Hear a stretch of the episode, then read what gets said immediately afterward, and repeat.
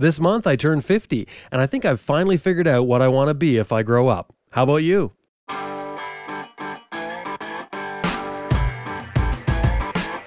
This is Nick Sanders. I'm Jason Spafford. And I'm Lisa Morris. My name is Austin Vince. This is Rob Beach. I'm Rachel. This is Ed March. This is Glenn Heggstad. This is Dr. Gregory W. Frazier. This is Dave Barr. This is Allan Karl. This is Tiffany Coat. Hello, here is Herbert Schwartz. I'm Brett Tkacs. This is Zoe Cano. This is Nathan Millward. My name is Graham Hoskins. This is Joe Rust. Hi, this is Jeremy Kroeker. I'm Simon Thomas. And I'm Lisa Thomas. It's Simon Pavey here. Hi, this is Grant Johnson. This is Robert Wicks. This is Elisa Workler. This is Ted Simon. You're listening to Adventure Rider Radio. This episode of Adventure Rider Radio is brought to you in part by Max BMW Motorcycles, outfitting adventure riders since 2002. 45,000 parts and accessories online and ready to ship to your door at maxbmw.com. That's maxbmw.com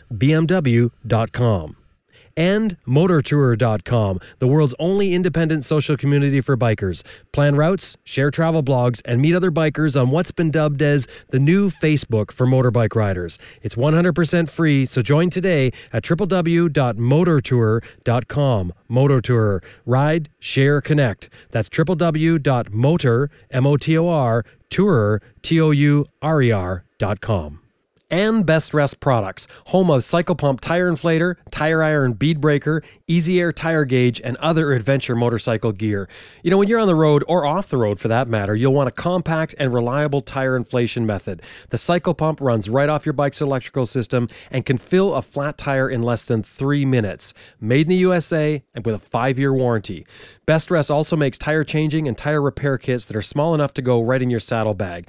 The crew at Bestrest are adventure riders themselves, so they know what we need when we're exploring the world.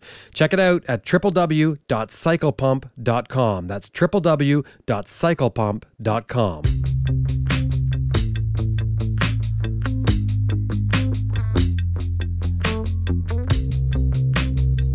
On today's episode of Adventure Rider Radio, we're going to speak with one of my heroes, Lois Pryce from the UK. Lois is, of course, an adventure rider. She's a world traveler, she's an author, speaker, and she's one of the curators of the Adventure Travel Film Fest, which is a, a festival that goes on in the UK and Australia. And also, what you can hear on this episode is that Lois, unlike me, knows what she wants to be when she grows up.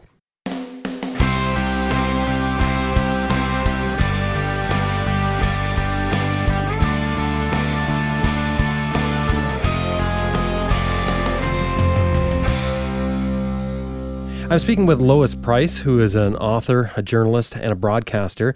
She's also the co founder of the Adventure Travel Film Festival, and you probably know her from her book, Lois on the Loose. Lois, welcome to Adventure Rider Radio. Hi. You know, it's so great to have you here because I got to tell you, I've had a bunch of people email and say, Where's Lois? Why is Lois Pryce not on here? And I've been saying, We've been trying to get her, but she's so darn busy riding this damn motorcycle all the time. we can't seem to get her. Sorry. It's been very difficult to track me down. I've been all over the place actually in the last sort of year or so. So, yeah. But here we are at last. So I, I'm very happy to be here. Well, I want to talk about your your adventures, but I mean, I first like to start at the beginning and, and talk about motorcycling. I know that um, sort of you had a, a, a sort of a big change, I guess, in 2003, where you left your job at BBC and you headed off on a motorcycle adventure. But just before that, what brought you up to riding a motorcycle? Well, it was funny because I've got no history of motorcycling in, in my family, or you know, a few of my friends might have ridden bikes over the years, but but I've never been surrounded by bikes or, or ridden when I was a kid or anything. I just always thought it looked like a cool, fun thing to do, and you know, I was, I was kind of always into kind of rock and roll and all the rest of it, and motorcycles motorcycles are pretty rock and roll. So I thought, well, that seems like the sensible thing to do. Uh, I loved um, old British bikes. I always did uh, old 50s and 60s, you know, BSAs, Triumphs, Nortons, that kind of thing. So that's actually how I started out with riding those kind of bikes. Uh, but it was when I p- passed my test, uh, and I was in my late 20s, like 27, 28, I think, that as soon as I passed my test, I realised, oh, actually, what I really want to do with the bike is travel. I'd always wanted to travel. I wasn't really ever sure how to do that or what I really wanted to do. I just knew that I had, you know, the wanderlust, the itchy feet. But as soon as the bike license came along, it was like, bam, light bulb moment. Right, this is what you do. So here you are working at BBC. You know that could be uh, considered by most people to be just an amazing job. You're you're on your way up the corporate ladder. How could you throw it all away? well, it, you know, I think a lot of jobs they sound better than they actually are, and that was one of them. I mean, of course, it's a great job to have, and and you know, it served me well having worked at the BBC. It's a very useful place to be, and I met lots of great people, and, and I did do lots of interesting work. I was working for their music department, putting together um, CDs and compilations of, of music from radio shows and TV series and that kind of thing. So yeah, it, it, was it was a good job to have, no complaints. But I just realised very early on that that sort of corporate world wasn't really for me. I came from a background of kind of independent record companies and record shops, that kind of stuff. So um, I wasn't. It, it, just wasn't really my um, sort of environment. Uh, so I stuck it out for a few years, but I realised that you know I've worked since I left school and I was heading in towards 30 and I thought, well, I have to do something else. I can't just sit in this air conditioned office, you know, staring out the window for the rest of my life. And that coincided with the, um, with passing my motorcycle test. And then that was it, really. I was off. in my mind, you're you're an ultimate adventurer because you get out there and you do these things. Uh, you go to places that really uh, most people would just shake their head and say you shouldn't do that. Have you always been like this? Uh, like, I mean, was Lois as a kid this type of kid that was always running off doing crazy things, pushing the limits? Um, I'm trying to think. You know, I, I, I wondered about that because I wasn't. I'm not like a daredevil, adrenaline sort of person. You know, I don't kind of I have the need to do bungee jumping or sort of risk life and limb. It's, it's more just an exploration urge, uh, and uh, just you know, heck, see what happens kind of urge. Uh, rather than oh I want to be scared. I don't enjoy being scared, so it's not about that. It's not. I think it's a different sort of thrill to say people that I don't know do motocross or or, or kind of jump, you know, base jumping that kind of thing. So it's more just uh, wandering around in the world, not really worrying about what's going to happen and just seeing what does happen. And that, and I think that was it. Always, I think I've always had that element. So uh, yeah, my parents are pretty easygoing and, and kind of out. You know, we all had quite an outdoorsy sort of childhood. You know, camping and um, getting dirty and climbing trees, and you know, so there was no ever. You know, my mum and dad never ever said ever said to me, uh, "That's uh, scary or don't do that, it's dangerous. Or so we, I suppose, grew up with that kind of approach. Yeah, because you, you say you, you don't really like being scared, but I mean, for a woman to go off by herself and say, I'm going to ride from Alaska to the tip of South America by herself, I'm, I, don't, I don't know. As a man, I'm going to find that scary. And I hate to sound sexist, and I don't mean to, but I mean, I think it's a lot bigger risk for a woman, or it takes a lot more in today's society, even though things have changed, to go off and do that. So you may not want to be scared, but you don't mind being out there, um, maybe where it's, nothing's predictable yeah, I suppose that's true. Um, in fact, that really was part of the appeal, actually, because before um, I did leave for that first trip, um, what, one of the things that was kind of getting me down, there was nothing to complain about. I had a perfectly fun life going on in London and a good job and all the rest of it. But it was just the predictability and the fact that I sort of knew what was going to happen all the time. And, and, and what appealed to me was the idea of, of being on the road of not knowing what would happen each day and not knowing when you wake up in the morning, not knowing where you're going to sleep that night. And I quite, I like that sort of thrill. Uh, so that was part of the uh, appeal, and also just the kind of sense of, um, you know, that uh, things were sort of a, a, little bit too easy um, in normal life in London, and I, I, like the idea of just sort of throwing myself out into the world and seeing what would happen, and, and sort of having to make it up as I went along, which is not something that you have to do most of the time in life. In 2003, you, you quit that job. You went out on your first trip. Why the Americas? Because it seems formidable somewhat for you being in the UK. Um, there'd be something in Europe that could be much easier. So why would you decide to come across here? Well, what I wanted to do in the, I always have the grand plan, you know, it's too ambitious probably, but you know, obviously it's like, right, I want to ride a motorbike around the world. Uh, and then I realised I probably didn't have enough money to do that, and it would take me too long to sort of save up. So I looked at the map, and I thought, well, let's try and aim for something a little bit more uh, realistic. So half the world would have to do, and I, and I am a sun and heat loving Brit, so I didn't want to go to uh, anywhere, in, you know, like Russia, I didn't want to ride that long route across Russia. It looked too cold and boring. Uh, and I'm an American ophile. Is that what you call it? An America ophile? Um, yeah, I, am a, you know, it's not very fashionable or popular to be one of those, but um, everything that I am into and I love, kind of music and fashion and, and design and architecture, everything is America. I love it. So I'm a huge record collector and I play in a band and all the music that I love is, you know, American. So I, I, the idea of going down the West Coast in California and seeing all these places that are from song titles and, you know, that was like my dream. Uh, so I thought, well, I'll incorporate America in it, and then I'll, I'll, just keep going. So why not start at the top and go down the bottom? And so that was the thinking. And also, geographically, it would be much more. It's always much more interesting to travel north to south or south to north, but to travel that direction than to travel east west west east because you're always at the same latitude if you do that, and you, so the scenery doesn't change.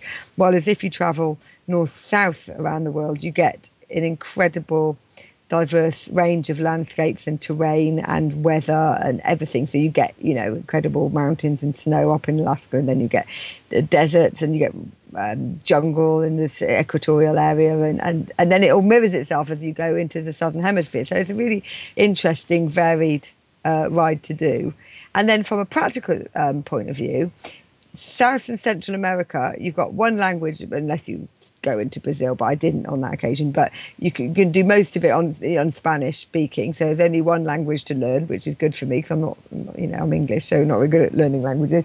And um, and from a bureaucracy point of view, you can get your visas if you're British. You can turn up at the borders and get your visas on the borders, and they're cheap, and you don't need to plan them all in advance like you do, say, if you go through Africa, and you don't need a carnet for the bike, which is a huge amount of money either. So, so it's actually I think, a really good first trip for people to do. Because you still get a sense of adventure and going somewhere exotic and exciting and, and, and, and foreign and different, but without the real hardships that you get in Africa, say, for example. That's an excellent point you make about going north to south and, and changing your latitude um, rather than uh, staying at one single thing because, yeah, mm. the, the diverse landscape you would see is incredible. Didn't people tell you that you shouldn't do this? Oh yeah, all the time. and they especially told me that I shouldn't do it on a little 225cc bike, mm-hmm. which was, you know, very unusual in those days. A lot more people are traveling on small bikes now, but then the, the, the kind of perceived wisdom was that, that if you want in a big adventure, you've got to have a big bike.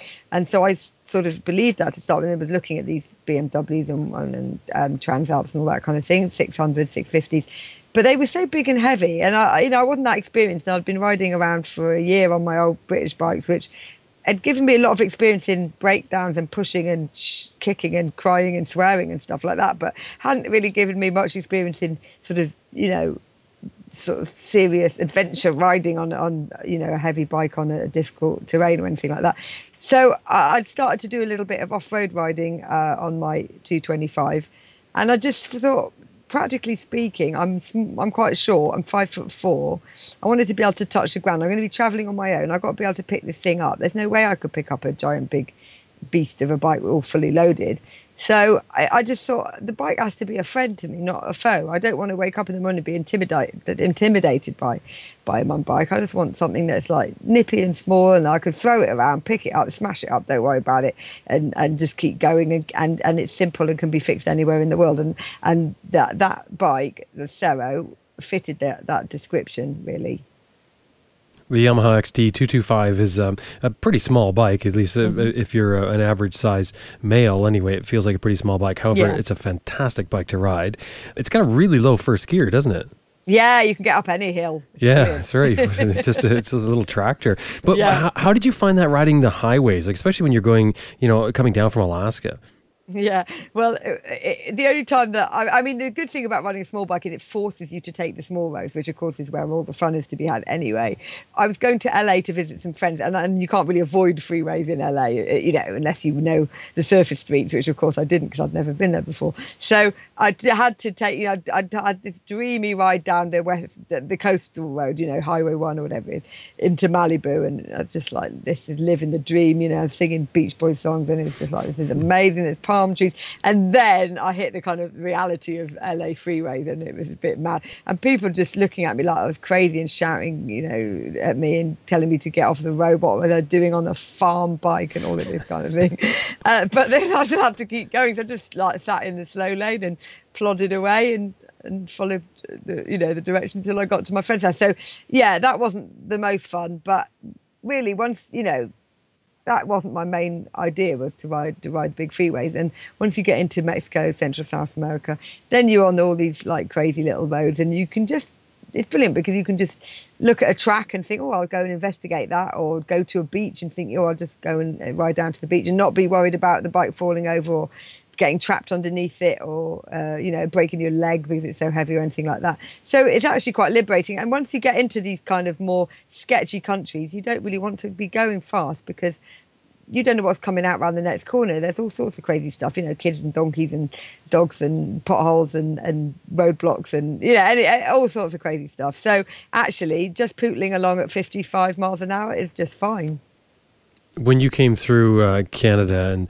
and down through the States, were you camping or are you hoteling it?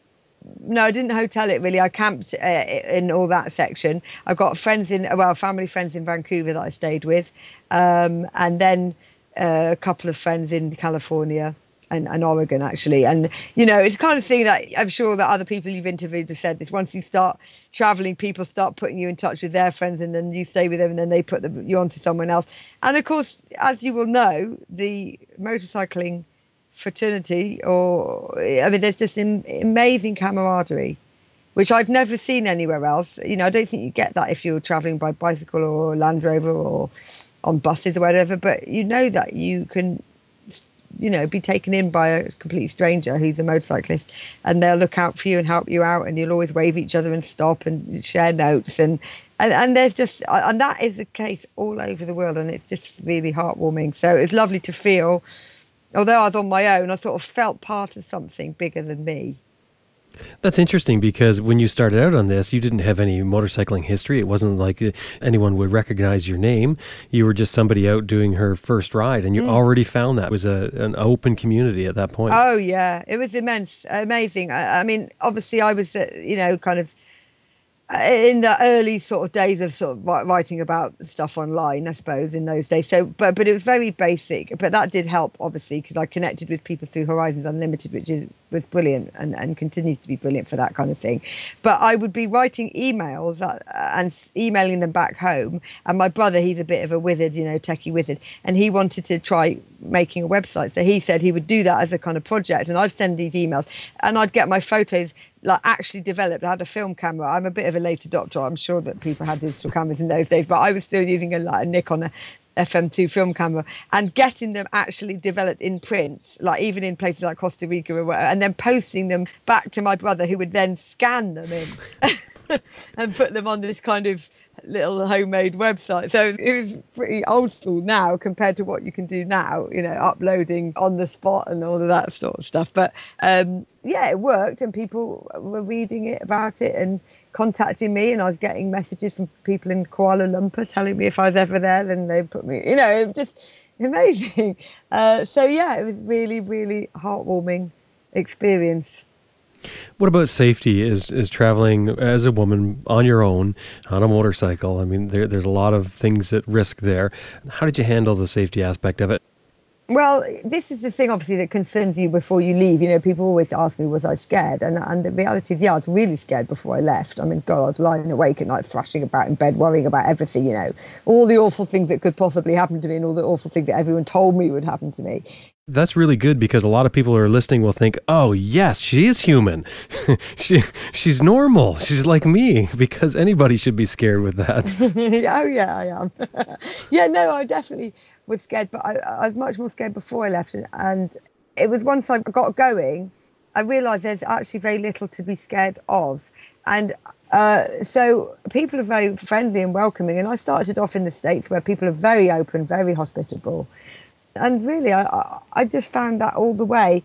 I mean, obviously, there's a few sketchy moments, uh, maybe, uh, you know, south of the border occasionally, and certainly I had some sketchy moments for, in Africa uh, on my second trip. But mostly, people are curious So they want to know about you, and they're just all over you, like from that point of view. And sometimes that can feel intimidating, especially somewhere you know, where they all crowd around you and they're touching you and they're grabbing you. But that's just because that's how they react to each other. That and we're not used to that. We're not used to strangers touching you, so it feels odd. But once you realise that they don't mean any harm by it, it's fine. Um, so I, I, used to worry about where am I going to find somewhere to stay and oh what will happen. But you get a very uh, highly sort of tuned, highly honed um, instinct about whether somebody's suspect or not, or whether something's safe or not. So you might go into a hotel and, and, and the guy on the desk is a bit weird, and you just think, mm, no, nah, I don't really like this guy. I don't really like this place. You don't really know why, but, you, but it's like a muscle, you know, gets trained, and you have to believe in it, and then you're fine. And and it's almost it's always right actually. I think your instinct's always right, and it does get up to speed pretty quickly. So if you go into a hotel and you don't like the the look of it, or something about you gives you a bad feeling, what do you do? You just say to them, "Nah, I'm going to move on." Yeah, just say, "Oh, it's like, I, I think I'll just ride for a bit longer, or I'll just go and check it out and come back, or you know, make up some excuse." But sometimes you'll get some a stranger offering to put you up. Like for example, this guy in the Yukon uh, saw me and he said, "Oh, do you want to come and stay in my trailer?" Uh, like, yeah, some sketchy guy on a, on a motorbike, and I thought, yeah, that sounds pretty bad, doesn't it? I told, if I told my mum that's what happened, she'd be like, "Really?" Um, so, but and then he said to me, "I've got a wife." Oh, okay, well that's a good line, isn't it? But you know, it's not something you would recommend. You know, go back to some guy's trailer that you just met in the middle of the Yukon. But I did because I just thought, you know, this is what I've come to do: meet people, talk to people. He was a half American Indian truck driver. I thought it'd be interesting, and uh, we had a great time. And he did have a wife, and they fed me and what you know, I had a, a bath, and we got drunk, and and it was brilliant. it was really fun. But, but, but there were that, other times. but what you just described to me immediately sets off my bells and whistles and says, "Okay, no, no, no, don't do that." So you, that doesn't really go with what you just instructed me with. oh well, I know, but there was something. That's what I mean. You just know by talking to somebody, you can tell if they're going to be okay or not. I really think you can. Um, and I've had other times that people have said, "Oh, come, you know, come back uh, to our, our place or my place," and you think, "No, there's no way that I'm going anywhere with you," and you just make an excuse and off you go. But you just, it is all down to instinct. And I know that sounds a bit sort of woolly, but really, that's all you've got.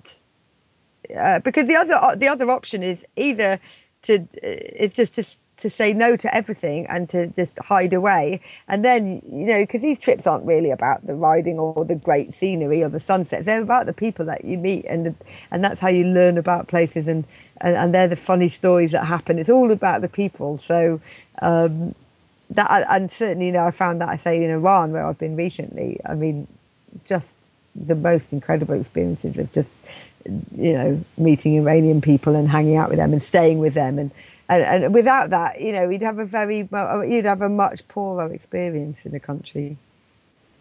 Do you find that it gets easier as you go? When you started on this trip, I mean, you, you might have had a, a certain level of, of accepting people and accepting invitations. And do you find that as you've went, it's become much easier?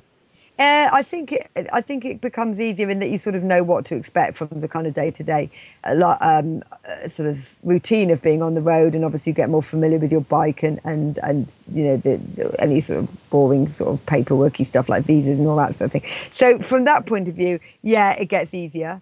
Um, and uh, like I say, you kind of your instinct gets kind of honed, and you know you know what to do. But then in a sense, there's a slight sadness about that because you never recreate that first trip feeling, and and it's so so exciting when you don't know what the hell is going on, and you don't. I, I, you're never that naivety actually kind of sees you through a lot, because everything is new and fun and novel and exciting and crazy, and you don't really know what you're doing, and it's just amazing, and and that only happens to you once in your life.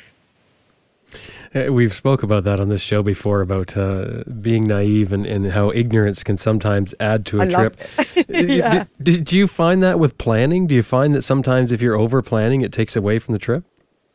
Yeah, you see, I'm quite like a list ticker in a way. I'm, I'm quite a planner and an organizer and everything by nature. So I have to fight that side of me actually to have um, to have a sort of proper adventure because it's tempting is to just try and organise everything the whole time, and of course that's where that's no fun really.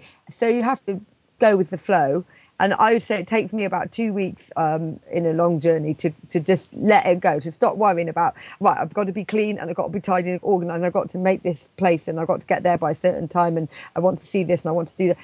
Once I've got all that nonsense done and out of my system, then I actually get on with having a proper adventure and just and then I let the trip happen to me and that's much much better. But it's it's a battle every time. Well, it's interesting you're saying about that a proper adventure, and you're sort of alluding to the fact that you picture an adventure having some unpredictability. I'd like to ask you, how do you define adventure? And we've asked this many times to many different people Yeah. because it's so interesting. And and is adversity required and is time required? I think I don't I don't know if time is actually required really. I think um, adversity probably, and so I just think uncertainty. You just have to not know what's going to happen. And I think it's good to start with a, start point and an end point, and then leave the rest of it up to chance, uh, and be open to weird stuff happening to you. So I think uncertainty is the key thing. Uncertainty and and, and probably adversity. Yeah. And, you don't think any particular time is required a day, a week, a year? I think you could have an adventure in a day if you had the right attitude and threw yourself into something. Uh, yeah. So, uh, from a from a point of view of if you're talking specifically a motorcycle adventure, I think it's good to leave it open ended if you can. But most people can't do that. But uh, so if you say, "Oh, I've only got two weeks," well, you could still have some kind of adventure in two weeks. But if you are trying to work to, well, I've got to get the ferry back home, or I've got to get my bike back, the, then that's going to slightly, uh, it's going to affect how you feel about it. It is an amazing feeling to to think, well, I don't have to be anywhere at a certain time ever. Uh, You know, that is incredible, and that doesn't happen to us very often in our kind of busy first world lives. So if you can live like that for a year, then that is a real treat. Do you not think that it's the look back, it's the retrospect that decides whether it was an adventure or whether it was a catastrophe? It's after the trip is all said and done. It's not in the moment when you're stressing over the flat tire or the situation you're in, whatever it may be. It's afterwards when you look back and you assess it, you know, from standing way back, disconnected from what really happened, at least somewhat, that you actually decide was this adventure or was it catastrophe?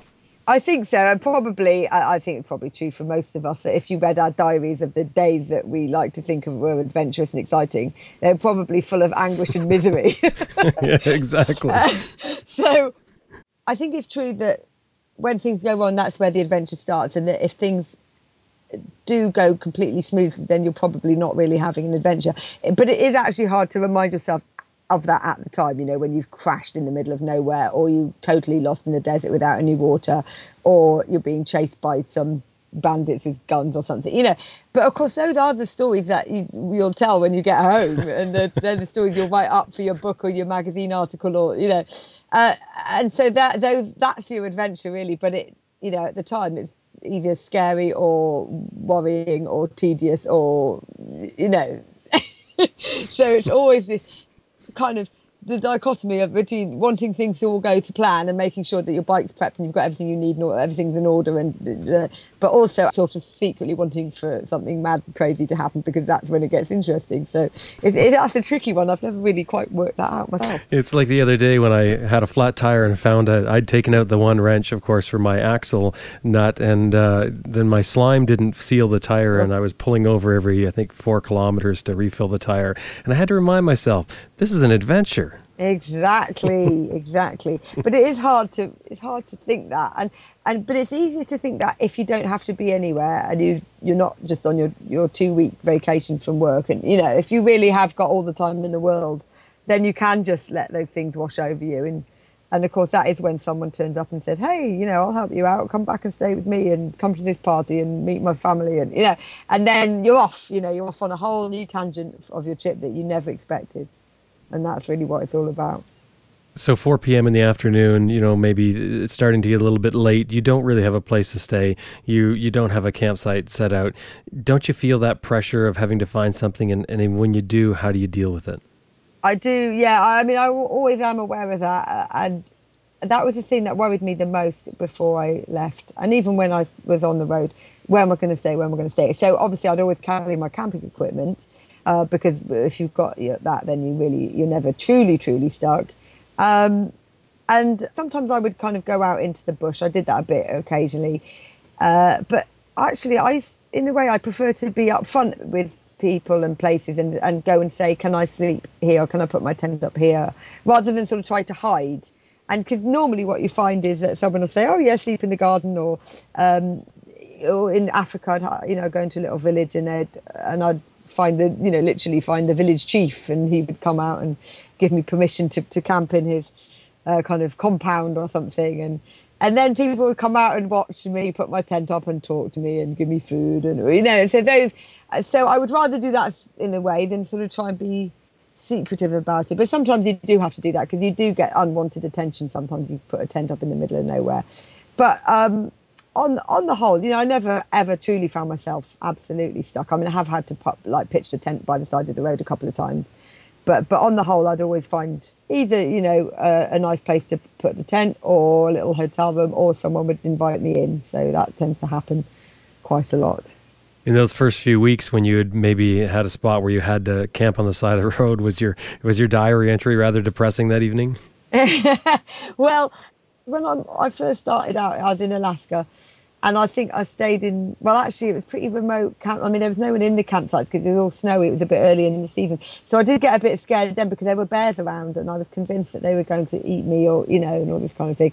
So yeah, I probably would have written some quite comical entries then. But what was South America like for you on your first trip? Oh well, I loved it. Uh, it was to me most. You know, people say, "Oh, what was the best moment of that trip?" and crossing from the US into um, uh, Mexico at Tijuana, I went down Baja.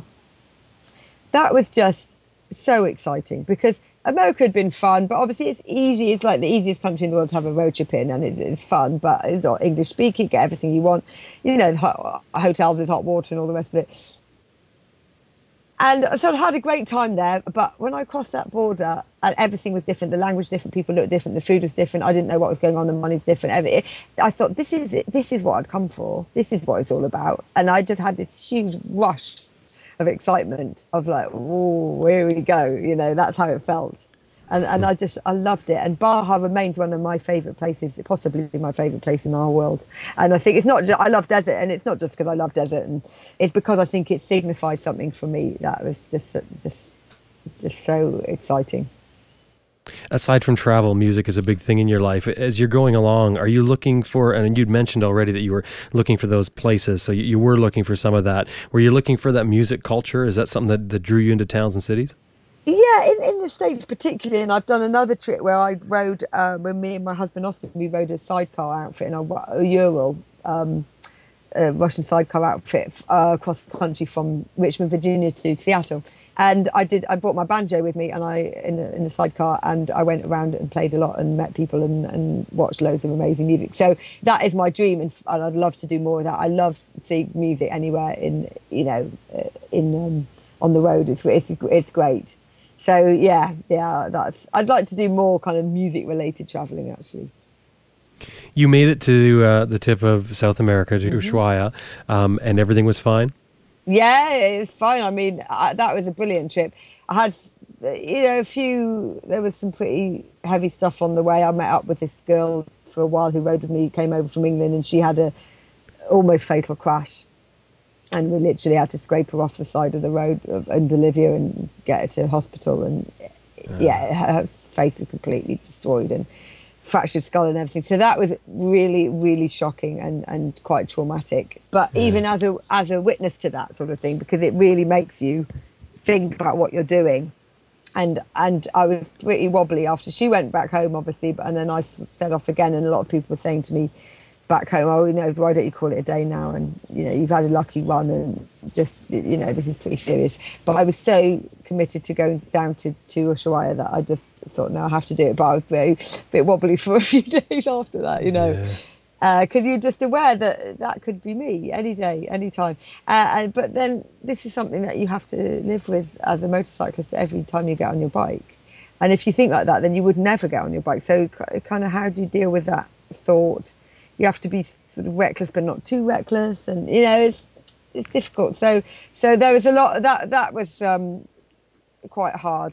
that was um, in Bolivia. But uh, yeah, I continued on down to Ushuaia, and yeah, it's great. The bike was pretty knackered by the time I got there. It was using a litre of oil a day, only hold a litre, so it's like having a daily oil change. Very expensive business. Um, white smoke billowing, oil pouring out everywhere. Uh, so that was fun. Um, Did you bring that from the UK? Yes, yeah. Limped it back to Buenos Aires and then sent it back home in a boat, and then it got stolen as soon as it got back to London.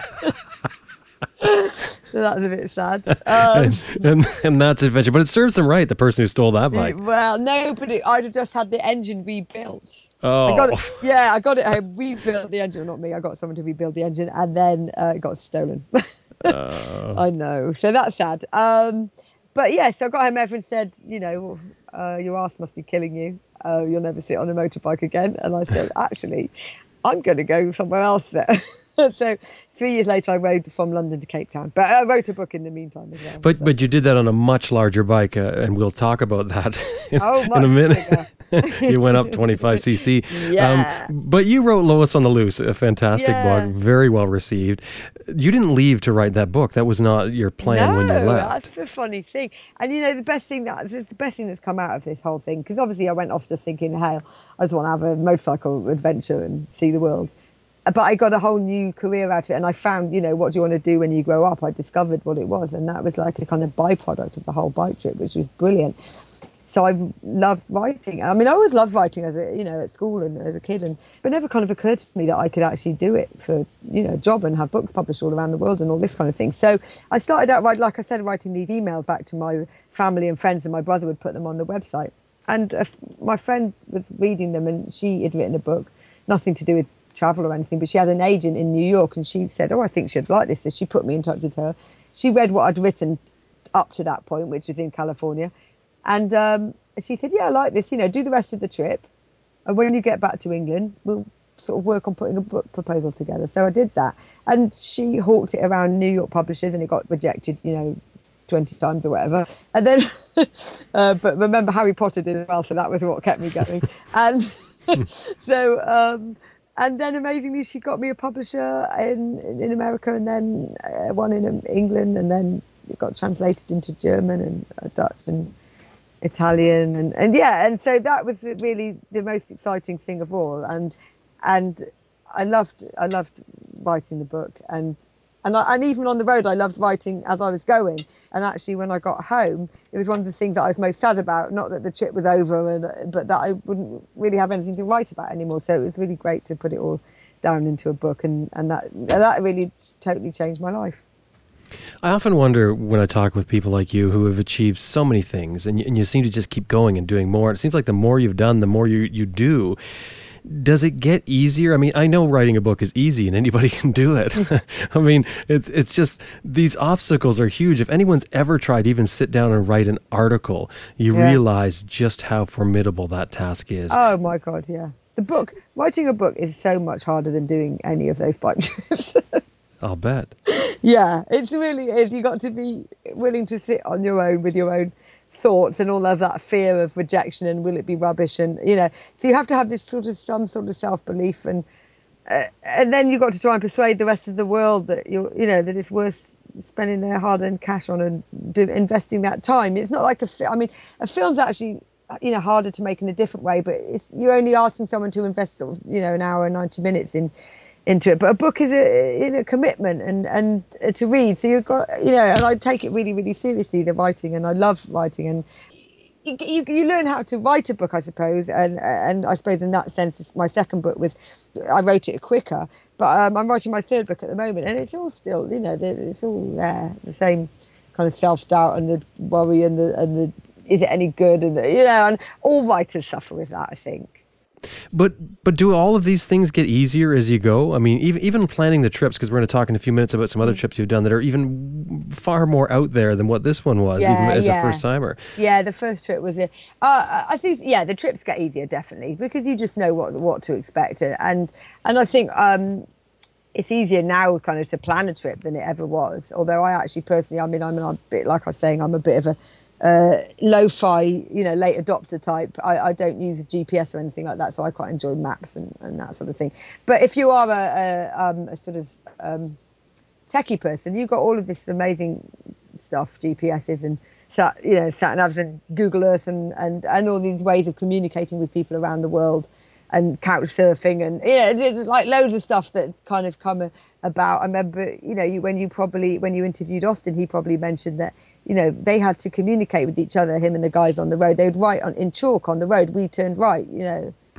It, when they lost each other, there's no cell phones. I mean, I didn't have cell phones on my trips either. So, um, and I, I, quite like that lo-fi. I like to get away from technology. I like to travel really, really light. I like to have hardly anything, uh, and and for me, that's part of the appeal of actually being on the road is kind of getting away from all of the nonsense of modern life, I suppose. So that gets easier. Writing books doesn't, though. writing books is still just as hard as the first yeah, one. Yeah, but it's a joy. I, I love it. It's like a rush. It's a real thrill. When it's going well, it's like being on drugs or something. Um, like like when motorcycling's going well, you know, when you're in your element and you're swooping around the corners yeah. or you're, you know, cresting over a sand dune in the Sahara, and you, it's like it's a proper, ooh, you know. But when it's not going well, it's like plodding through mud, and then it's really hard. So, and you just sort of have to sit there on your own and think this is a good way to spend my time. But with the success of Lois on the Loose, and by the way, anyone who hasn't read this book has to clearly go out and get it. And I think you can get it at Amazon, or you can get it probably mm-hmm. just about anywhere yeah. now. Um, but with this success of Lois on the Loose, um, doesn't it make it easier to write? Like knowing that you know you've already got this background now of, of, yes. of a couple of good books out. Yeah, that, that that's true. It, it's true. I mean, obviously, you know, once you've got one book out, then it's much easier to to kind of keep going, and and you know, you, you build up a, a, a kind of a group of people that know what what you're about and are kind of interacting with you and asking you when your next book comes out, and that's great. I mean, it's lovely to get those emails from people. You know, I love to get emails, especially from women who say, you know, I, I read your book and I learned to ride and now I'm making my first solo trip and you know that is really so amazing uh, to think because you get caught up in all the detail of it all sometimes and I think you have to d- take yourself out of it uh, on the trip and in the in the writing and think, wow, this is you know this is like a really nice thing to be doing, to be connecting with people through through words like that because books have really spoken to me in my life. So to be able to think that I can do that to people as well is great. And I've met like wonderful people through doing this as well and made really amazing friendships all over the world. So that that's kind of the the the, uh, the upside of it all. You know, the, the when you're not sitting in front of a computer by yourself. How long did it take you to get the book finished and out? Uh, the first one, it took me about a year to write it. Um, and then the process of actually sort of it, being published and, and sort of being in the shops is probably another year or something. So yeah, I mean, actually, no, didn't come out till 2007, and I came back from my trip in 2004. So actually, I think there was kind of a year of like hawking it around, trying to get it published, then a year of writing it, and then a year of sort of scheduling it and actually getting it printed and all that stuff, um, which obviously the publishers did all that. So, yeah, I mean, it took took quite some time, and then the Africa book came out a year after that, so that was quite quick in succession. And then I, I do, I, I don't really like uh, want to be on the road all the time. I'm quite, you know, I like my home, so I have to feel the real urge to get out there. So that's why it took me quite a while to go and do another trip, and I went to Iran in 2013 for the first time, and I hadn't I don't want to just write books for the sake of it. I have to really care about them and, and really want to tell this story. So I, I don't want to. I don't want that kind of contrived, you know, the difficult second album, kind of the contractual book feeling.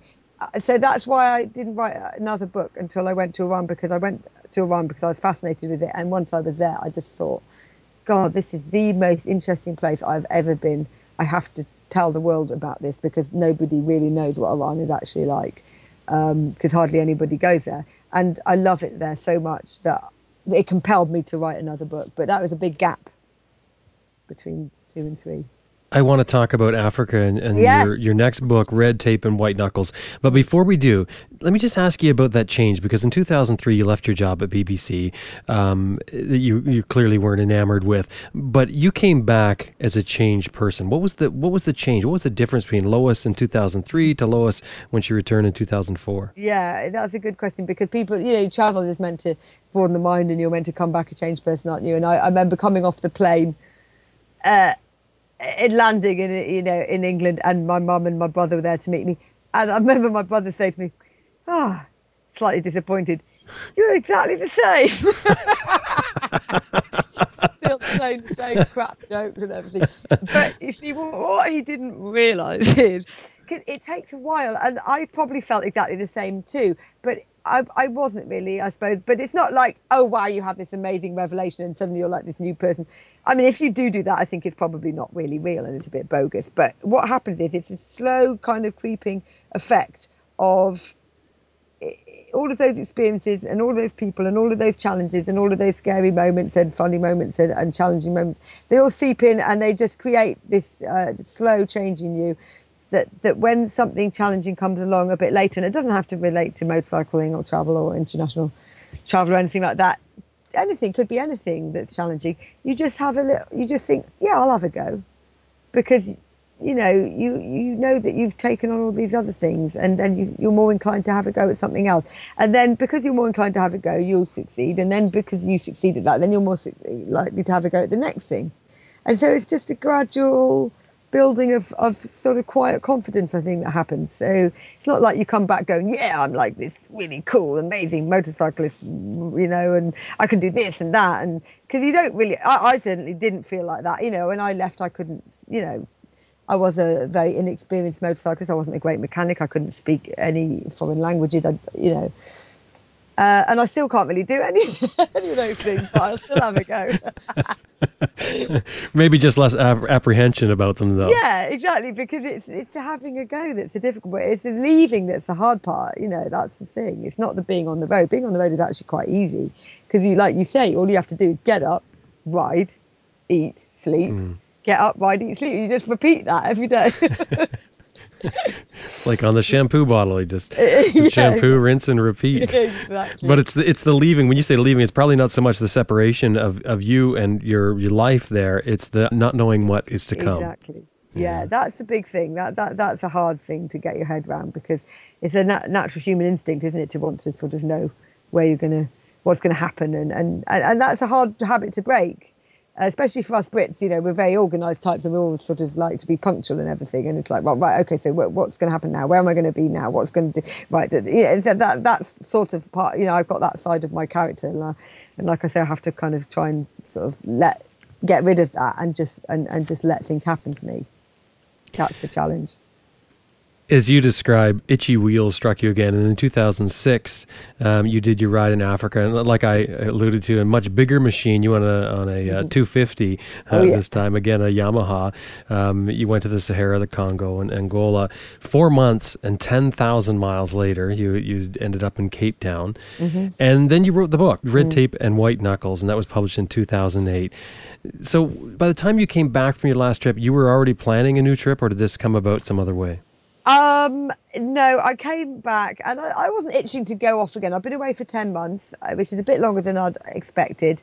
Uh, and it was still fun, but I was ready to go home by that point. Uh, I sort of come to the conclusion that six months is a kind of ideal trip length. It's sort of long enough to feel like you've been away and, and lived another life, but not so long that you're like getting a bit like, oh yeah, another volcano, blah, blah. You know, you can get a bit like that. so you, you want to keep the novelty and the excitement.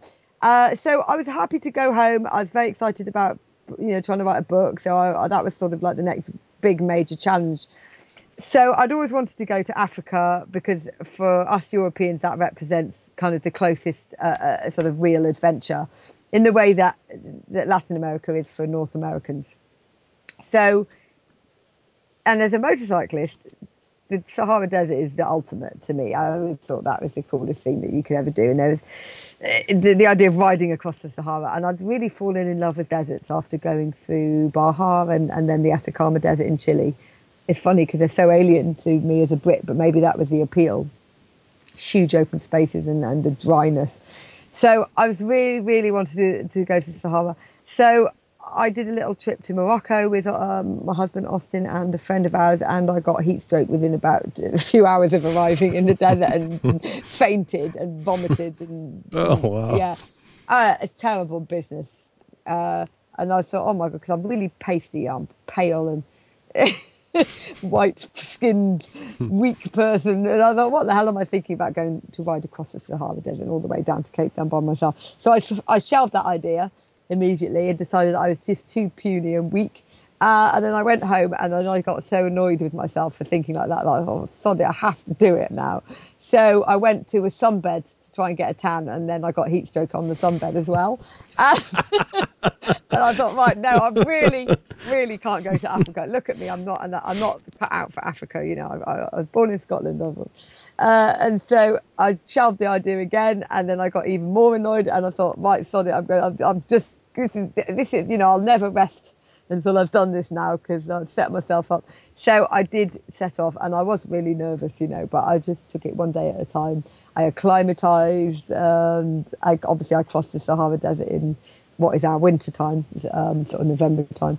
So, um, but yeah, it was really, really challenging. But it was the most exciting motorcycling experience of my life. I rode through um, Algeria, and it, it's just the best riding I've ever done, ever, ever, ever. And I, am not that much of a competent, you know, sand rider or anything. And the first day I was all over the place, and I thought, oh my god, I've got 2,000 miles of this to do, and I'm like flailing around in the sand. And it was really like necessity is the mother of, you know, kind of um, growing a pair, and I just had to get on with it. So the next day, I just something happened and it just clicked, and suddenly I could do it. And then I was just in my element, and I loved it. So that was brilliant. Uh, and then I carried on through Africa, and I went over down to the west coast, um, and I travelled down the west coast route through um, Gabon and the Congos, uh, and then Angola, and then Namibia, and down to Cape Town. And it was truly the most exciting uh, experience of my whole life, and I don't think I can ever, ever, you know, match it really. What would one expect to find in red tape and white knuckles in the book? Uh, some pretty hairy bits. Know, I get into the Congo and um, I had a pretty uh, scary experience there when I kind of got frog marched onto a train by a load of soldiers with guns who were all drunk and stoned and uh, forced me to get on this train and and descended into the jungle for hours on end, and that was pretty hairy.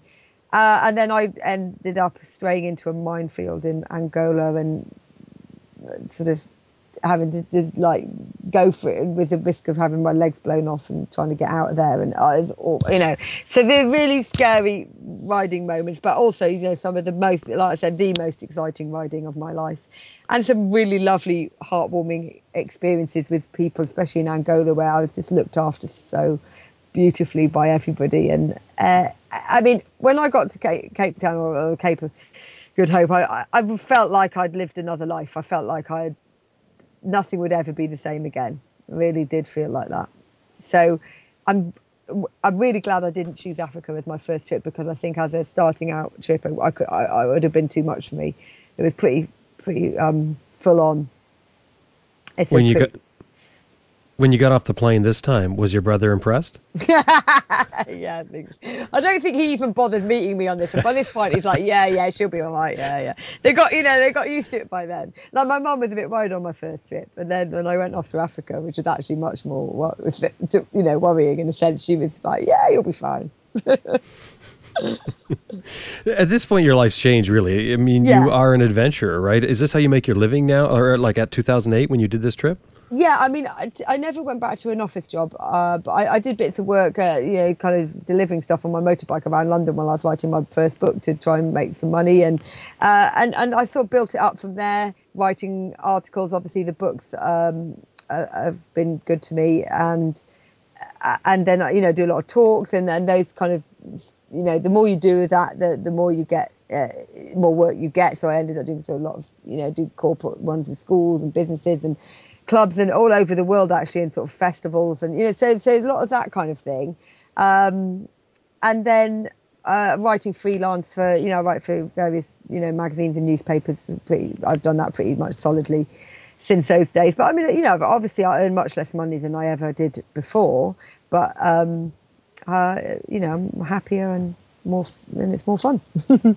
Were you driven for money before when you, you know, when you're at BBC? No, was I, it more... no, I've never really been that. That's never been a driving force in my life. I mean, all of the jobs I've done, uh, they, the BBC is probably the best paid job I ever had, but it wasn't even that well paid because that industry as well, uh, you know, the music industry, that's not really very well paid job. And I was just like a mad, music mad kid that wanted to work with records, and that's no way to get rich. but I've never been interested in, you know, that's never been a, a motivation of mine. I've it's always been more. I've, I have to be interested in my work, otherwise I just simply can't do it. Yeah, I, So, I assume um, that. I mean, most people that are doing this sort of thing are not Yeah. are not real big on just uh, collecting dollars. It's about experience with life. Oh yeah, yeah, and I've always lived on a boat almost all of my adult life, so I've had a kind of cheap lifestyle, which has mean that has meant that I've been able to do badly paid jobs, you know, for fun for reasons, and and been able to take the gamble of you know going off on a bike trip because you know I didn't have a huge mortgage to pay or anything like that. So that's kind of been always sort of been how I've lived really by choice. But obviously, it means that I won't exactly be retiring on a big cushy pension, sadly. So your method is to save your money, then do your trip, do, not Yeah. work or try to raise money on your trip, and come No. back and do the same. Exactly. Yeah. Yeah. I, I don't really, you know, for me, like I said, part of the trip is getting away from the kind of everyday bullshit of you know life and and trying to raise money and earn money and working and being on someone else's time. you know, this is the thrill. Part of the thrill is being on your own time, and that's a very rare experience in life. So I think for me that was really important to, to, to keep that going, and that's also why I've never really pursued, you know, sponsorship or anything like that because I, I don't want to feel that I'm sort of indebted to to anyone, and I have to take photos of their logos and and be blogging about them or anything like that. I just want to go and not have to be have any commitment to anything. And that's a real honest trip too when you're doing it, isn't it? I mean, you're Yeah. not doing it for, for other motivations, especially you know money motivations. You're, No. you're not looking for monetary reward. You're doing it for the experience. Oh, absolutely, yeah. That's what it's all got to be about. Yeah, You got you got to do it on your own terms. Absolutely. You know, Lois, you just, I made a note while you were talking earlier because you said something that really sort of s- sparked me. You said about you found six months was, was an ideal time and then mm-hmm. you would head back and that would be a great adventure for you or a great segment for adventure. And I got to thinking, you know, I've often thought about humans, how we get, we get very used to it. You can live in a beautiful place, which I'm sure you do. And, But to mm-hmm. you, it, it becomes mundane and it just mm-hmm. becomes the norm. And pretty soon you don't even see it. So really, to, to truly experience, and I'm talking life as a metaphor here, really everyone should consider shaking up your life, you know, every six months or a year completely, like turn it on end, because that's that's really, you know, that's sucking the marrow out of the bone of life, really. Yeah, I I, I agree. It is it's easy to get into a rut, isn't it, in a routine, and and and even you can I think you can actually get into a rut in a routine on on the road, even you know. So uh, it, yeah, I think it's good to be put in situations where you don't quite know what's going on and, and you have to think on your feet. And that's that's the thrill is the, is the kind of living on your wits part of it. And that that was what drove me in the first place really. So yeah i do like that aspect Yeah, and I think that that is exactly it. I mean, if you're traveling nonstop, it's, it has to become the norm. The, the, the last week we had uh, Era on, and uh, Era was saying uh, um, that he found that after ten years on the road, you know, it, it, it's sort of, I guess the you know the uh, the excitement has sort of worn away, and there's some things that uh, maybe he doesn't like that much about being on the road. And I think that's probably the same as everything, isn't it? I mean, we gotta Yeah. we gotta shake things up. Yeah, exactly. Yeah, and yeah, the the, the point of a road trip uh, like this, a, a sort of motorcycle adventure, is is to shake things up, is to be out of your comfort zone, is to be in, in new, uh, novel, and exciting environments with different people. And and so, but if that becomes the norm, then for me, that's sort of it's lost its point. Uh, and also, you know, I am quite uh, domesticated. you know, I'd like gardening and growing vegetables, and you know, I'm I'm you know not averse to my soft furnishings. You know, so I like to go home and kind of have a little cozy home life, but knowing that I can, you know, go off and and, and, shake it all up if, if I need to. But it, it you know, I don't know. Maybe it's like. Uh, get bored easily or something but uh, yeah I, I i i think a bit of both i- i- is ideal for me anyway That first trip in 2003 and possibly the second one were really the springboards that, that sent you off into this new direction and an incredible new life, whether your brother agrees with it or not. and and um, since then, you've done a bunch of things, like you you mentioned the sidecar trip um, with Austin, your husband. Um, you've um, you've made a DVD. Did you make that for Horizons Unlimited? Yeah, yeah, that was quite a few years ago now, but they did a series of kind of how-to guides on DVD, um, how to you know how to do a motorcycle adventure, and they wanted to make one that was aimed at women riders, so I I made that one scripted and presented that, so that was really fun. Um, yeah, and then Austin and I set up the Adventure Travel Film Festival as well, which is that's sort of been what I've been doing for the last few years, really. So talk about the Adventure Travel Film Festival. I mean, in, in North America, we don't have it. I know you have it uh, in the UK Mm. and Australia. What is it all about? Well, we do want to bring it to you guys. So one day we will have it in, in North America. Uh, it's brilliant fun. It's a weekend festival. You know, we, we're big on festivals in the UK. That's why I've got a croaky voice, by the way. I've just got back from Glastonbury Festival yesterday, so I've been. Ah. Uh, we uh, we it's the biggest music festival in the world, I think. It's, it's amazing. So we have a lot of that kind of camping for a weekend, you know, sitting around the bonfire. And so our festival is all about adventure travel, not just motorcycles. It's very much not just motorcycles. It's you know, it could be a kayaking film, it could be horse riding around the world, it could be driving, it could be, but it's all independently made, independently uh, source adventures really um, and these films are just unbelievable what people are doing and what they're filming it's just the quality of of the trips and of the filming is just amazing and this is a revolution really because obviously it's all happened in the you know it's been made possible by people getting their hands on really great quality cameras and editing equipment which you know would have been the preserve of, of professional filmmakers uh, a few decades ago. So now people are doing these amazing trips and making these amazing films out of them. So because Austin's known for his films, he was always getting sent these films by people. And then we would just had these piles of DVDs coming through the letterbox all the time. We were like, well, what the hell are we going to do with all of them? We'd show them to our friends. And, and we said, oh, we should have a film festival. So it really was like that. And it started in a field, you know, in a barn, sort of projecting onto a you know a white wall sort of thing and and a couple of hundred people camping in this field and it's just gone from there now we hold it in australia and in the uk and it's you know probably we're going to have you know about a thousand people in the uk this year and it's just brilliant brilliant fun and lovely atmosphere and really just just a really nice place to be for the weekend Yeah, it sounds like it would be amazing. When is it happening and where is it happening this year? Right. Well, it's uh, already happened in Australia. It happens in February in Australia, and it's happening in the UK uh, in London this time in um, August, the 14th to the 16th of August in North London, and we've got a lovely new venue. So, um, uh, yeah, all very exciting. What's the website for this? It is adventuretravelfilmfestival.com. No, that's an easy one to, to Yeah, find for exactly, sure. It, that's great, though. I mean, uh, you know that, like you say, with the with the technology that we have out there, people are getting amazing footage, and Mm. and it's it's incredible. I mean, you see some of the stuff that comes onto YouTube, um, Yeah. just amazing. So that, that's that's really neat. And how how are we going to get it here? What what brings it to North America? Well, we would really love to do it. I mean, we we you're probably familiar with the Overland Expo in Arizona. We used to do it as a kind of sideshow for that, but but but we want to now do it as a kind of full on, you know, like proper American version, kind of everyone camping and, and hanging out and watching films. So we've got a friend in the states that is going to come and sort of uh, check out the British version this year and hopefully set one up on the west coast somewhere. So it's all very early days, but. Um, I feel like you know it needs to be taken to America because especially the on the west coast and the Pacific Northwest, there's some really cool adventure people up there, you know, and I think they'd really enjoy the film. So, yeah. Do you find you're juggling more things now than you were back in 2003 when you were the old Lois?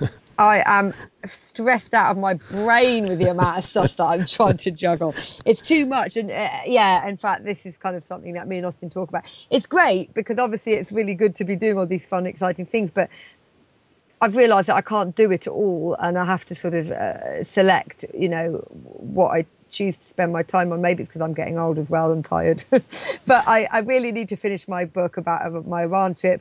And the film festival has gone from strength to strength, but it's become, you know, like too much work really for us. So we're getting someone to help us with it and, and sort of delegating stuff. So that's it's been a real learning experience, you know, turning all of this stuff into into you know real work because it's kind of didn't really ever mean to happen like that you know. It's funny because i just thought hell i just want to get out of my boring office job and have some fun and then you know 10 years later you like got, got all this stuff going on which is brilliant it's really great but um, it's been you know quite a learning curve for me really and i've got for me the writing is everything that's my main thing that i love the most. So i sort of want to um, step back a bit from the kind of day-to-day running of the festival and, and concentrate on writing more now But I got to tell you, Lois, it's very inspirational for all of us to watch you doing what you do and juggling all these things. I mean, it really is. It, it, I, don't, I, I think it sort of brings your uh, your expectations of yourself up when you see someone doing this, you know, and you think, well, okay, then I, I can do more. You know, I can do well, something. Well, that's very, you know, I, I mean, that's great if it does have that effect because I certainly feel like that, you know, sort of say when we're showing the films at the film festival and I'm looking at these amazing people doing things that I would never dare to do in a million years and thinking, my God, you know, this is incredible. And you come away from it thinking, yeah, all right, I'll have a go. You know, mm-hmm. yeah. So, so I, I'm all about spreading that message that it's, you know, it's also it's for normal people. This stuff. You don't have to be a superstar, and I'm definitely not one, and that's the whole point. So, you know, if I can do it, anyone can. You're working on a book right now, Mm-hmm. and uh, on your, your trip to uh, two solo trips to Iran. Mm-hmm. What made you decide to go to Iran? Well, I had sort of I had a fascination with it because it's one of these countries that everybody seems to have such a downer on, and we've got a terrible, you know, as, as have uh, America really, we've got a terrible sort of re- reputation there and, and history with Iran. British, you know, Britain and Iran have kind of pretty bad history, and so it's created this sort of environment. And of course, you know, there's a lot of sort of anti-Muslim thoughts around as well because of all the sort of terror attacks, which really that's been a sort of backdrop to my travels because the war, you know, what they called the war on terror started in 2003 and that was affecting everything and it's gone on and on and on.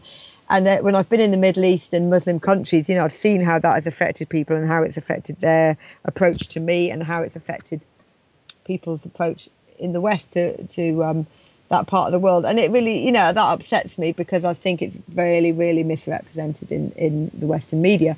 So I was interested in Iran because of that and because I had a few Iranian friends in London and they were so charming and they spoke so fondly of their home country despite the kind of brutal regime that it's under at the moment. I got interested in it because of that.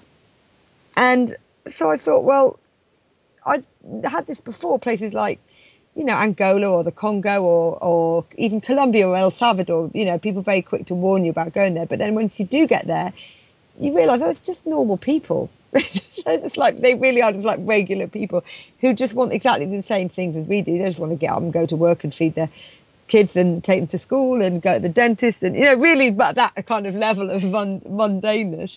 Uh, uh, and so I thought, well, I wonder if Iran is really this sort of terrifying place full of like ranting, crazy fundamentalist terrorists, or if it is just actually full of, of regular people too. And and really, the only way to find out is to go and have a look. And I, I was really nervous, obviously, because I, however much I like to think of myself as a kind of open-minded, you know, liberal-minded world traveller type, you can't help but that sort of drip, drip, drip, sort of anti-Islamic um, uh, thought go you know it's everywhere it's around us all the time. We don't even really notice it anymore. It's so prevalent in our media. So it did affect me and and obviously you know especially as a woman on my own you know british woman traveling on a motorbike you know women aren't allowed to ride motorbikes in Iranian women aren't allowed to ride motorbikes. So it's sort of all it all added up to a pretty hairy looking situation. But oh I was just proved so wrong. I mean I have never known anything like uh, in Iran. The, the, the, hospitality and the warmth. It's like a it's like a tidal wave of, of, of warmth and humanity hits you the minute you cross the border. It's just incredible. I mean, I've never never known anything like it in my life. Well, when you're planning the, the trip to Iran, are you just planning to just go into the country and ride around, or do you have a route set up? Uh, I plan to I had a rough uh, route, and I um, my friends here in England put me in touch with uh, uh, some friends in Tehran. So I had kind of like one contact there that I would go and, and, and meet up with. So that's a nice feeling to have like there's somebody out there who's sort of expecting you, you know. Mm-hmm. But the Iranians, oh my god, their hospitality is mad. So the minute you arrive, everyone's all over you. Come and stay, come and stay, and then they put you in touch with someone, and then my friends in Tehran had put me in touch with their friend, and they were meeting me and bringing me, you know, they were food and taking me out and putting me up. I mean, it was just unbelievable and so sophisticated and charming and, and educated people everywhere and just, I mean, a staggering country in so many ways and so unexpected and, and just the best. So I went, I've been back there twice now and I love it and I can't wait to go back.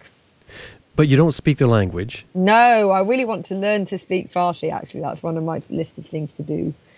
But um, a lot of people speak English. You know, the education's pretty pretty good over there, and they, I, fa- I found a lot of English speakers.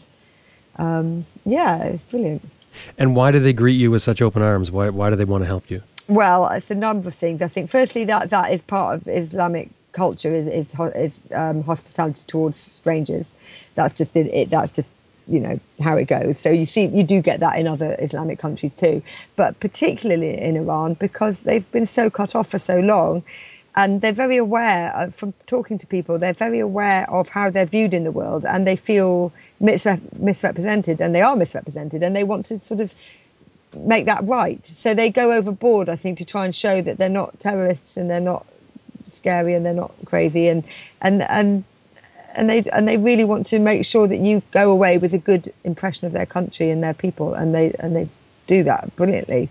But it's something just but also it's just something in them. They're just very very open easy people to be around persian people. I mean it's just absolutely lovely. I, I just came away feeling like oh you know i need to be more like the iranians you know It's ironic because Yeah. you, you know you're saying that they're, they're, they're culturally that's what they do. They accept strangers and they welcome strangers.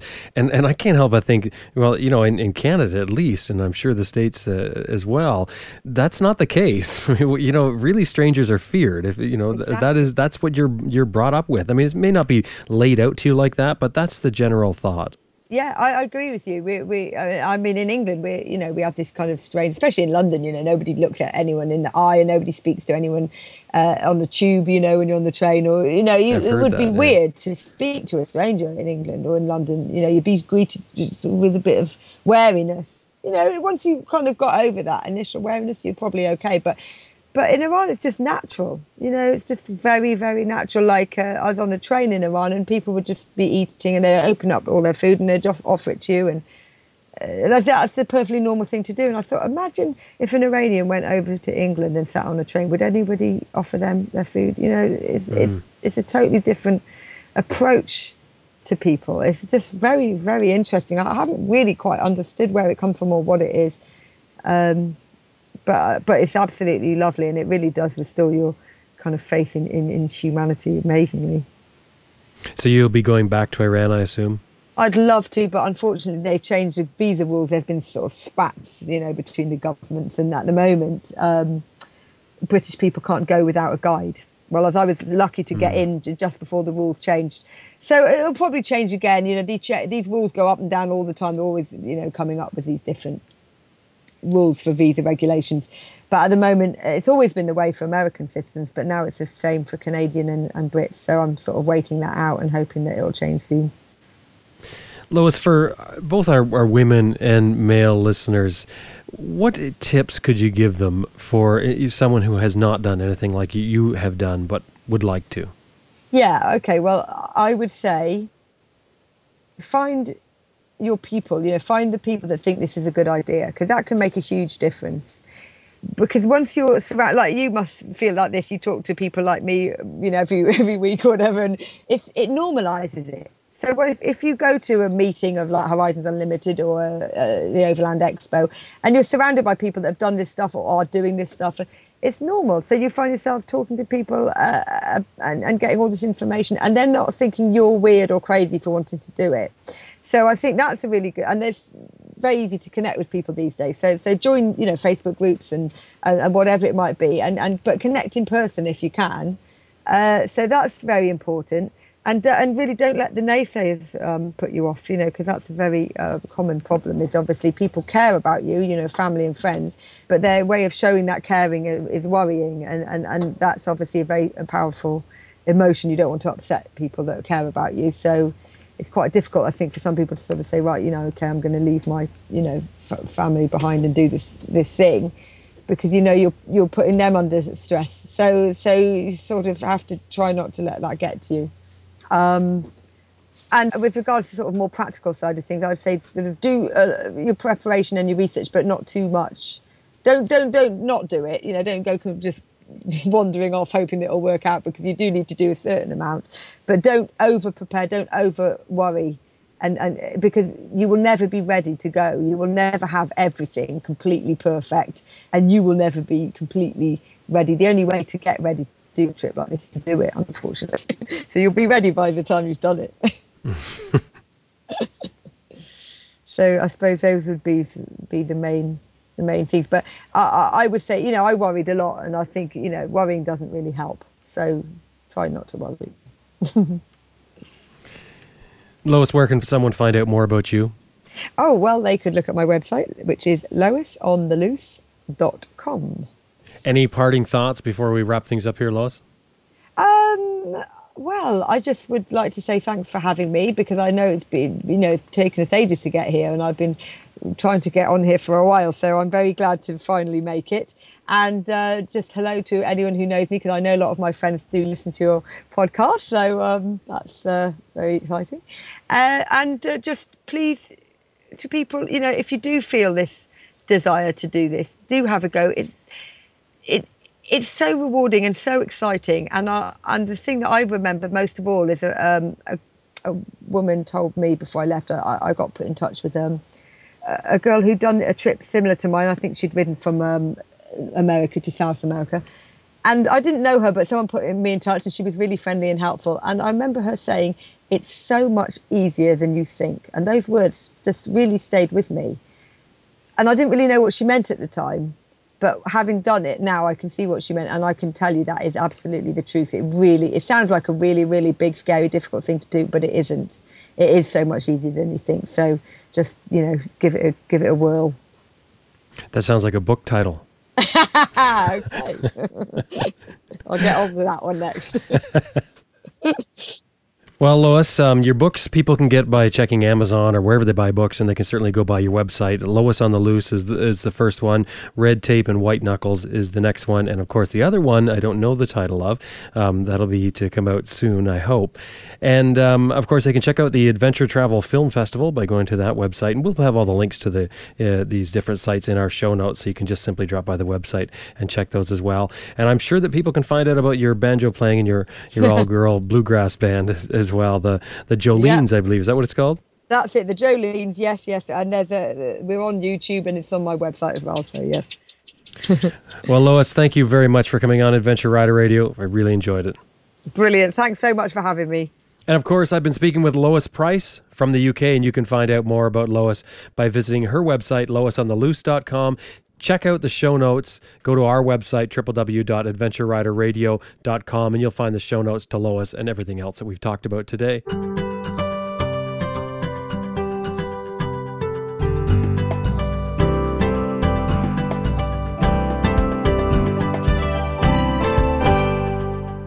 This episode of Adventure Rider Radio is brought to you in part by Max BMW Motorcycles, outfitting adventure riders since 2002. 45,000 parts and accessories online and ready to ship to your door at maxbmw.com. That's M A X BMW.com and motortour.com, the world's only independent social community for bikers. Plan routes, share travel blogs, and meet other bikers on what's been dubbed as the new Facebook for motorbike riders. It's 100% free, so join today at www.motortour.com. Motortour. Ride, share, connect. That's www.motor, M-O-T-O-R, tour, T-O-U-R-E-R dot com and Bestrest Products, home of Cycle Pump Tire Inflator, Tire Iron Bead Breaker, Easy Air Tire Gauge, and other adventure motorcycle gear. You know, when you're on the road, or off the road for that matter, you'll want a compact and reliable tire inflation method. The Cycle Pump runs right off your bike's electrical system and can fill a flat tire in less than three minutes. Made in the USA and with a five year warranty. Bestrest also makes tire changing and tire repair kits that are small enough to go right in your saddlebag. The crew at Bestrest are adventure riders themselves, so they know what we need when we're exploring the world. Check it out at www.cyclepump.com. That's www.cyclepump.com.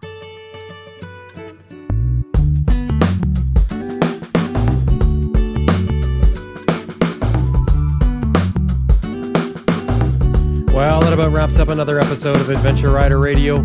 I'm Jim Martin. I hope you enjoyed listening to it as much as we did putting it together. Don't forget to drop by our website, www.adventureriderradio.com. You can see all the episodes we've done. You can download them for free. You can also find out more information, look at photographs we have of people that they've given us to post um, that have been on the show, as well as some videos. Hey, wait, before you go, don't forget, drop by our website, send us your comments, click on the donation button, send us a donation to keep the gas tank full and the wheels rolling here at Adventure Rider Radio. Drop by Facebook, like our page on Facebook. Drop by Twitter, follow us on Twitter. We're ADV Rider Radio on Twitter. I don't know, am I asking too much here? Maybe I'm pushing it too much. Maybe just go to one of those. I'm asking, I'm, asking too much. But most importantly, when you drop by one of our advertisers' websites, you make sure you let them know that you heard them here on Adventure Rider Radio. We're very grateful to have these companies supporting the show, and they're making it happen, so make it happen for them too. No excuses now. Now it's time to get out there and ride your bike. Ride safe.